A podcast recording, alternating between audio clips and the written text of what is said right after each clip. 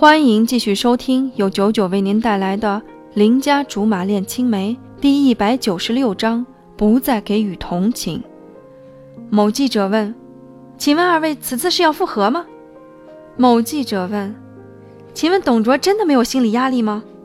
某记者又问：“请问此次复合是谁的主意，还是两个人都有想法呢？”某记者，某记者，从这些问题里，我大致明白了。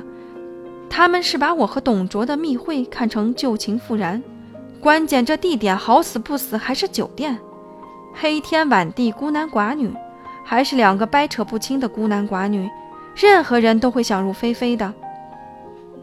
别说猥琐的只有我一个，我想大家是误会了，我们只是在楼顶谈点事情而已。董卓对着记者们的提问，好半天才笑眯眯地说出了这些。事实上，他说了比不说更糟糕，显然给人一种解释就是掩饰，掩饰就是讲故事的感觉。况且他还解释得十分暧昧。果然，所有记者的脸上先是一阵不正经的笑，然后再然后就是得偿所愿、捉到大新闻的欢喜。麻烦让让，我没工夫跟你们解释。我试图拨开记者们，突围出去。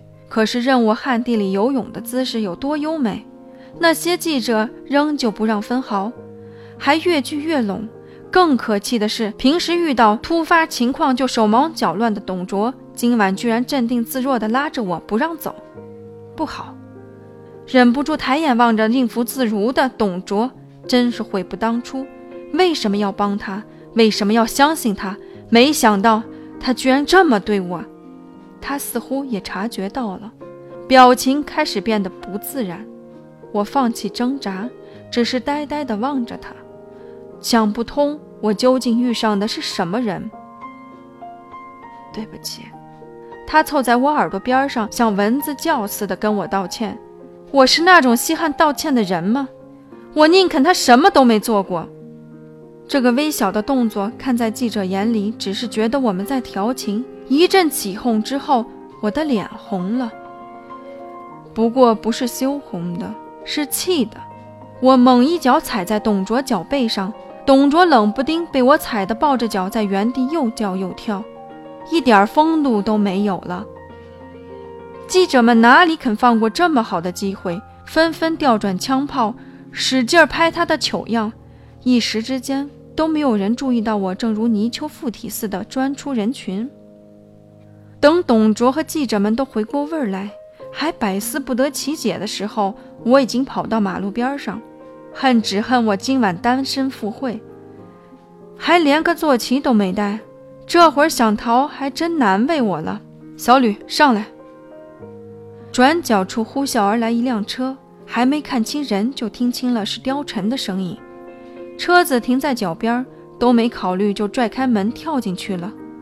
貂蝉见机踩下油门，记者们连个车屁股都没有拍到，我们就消失得无影无踪了。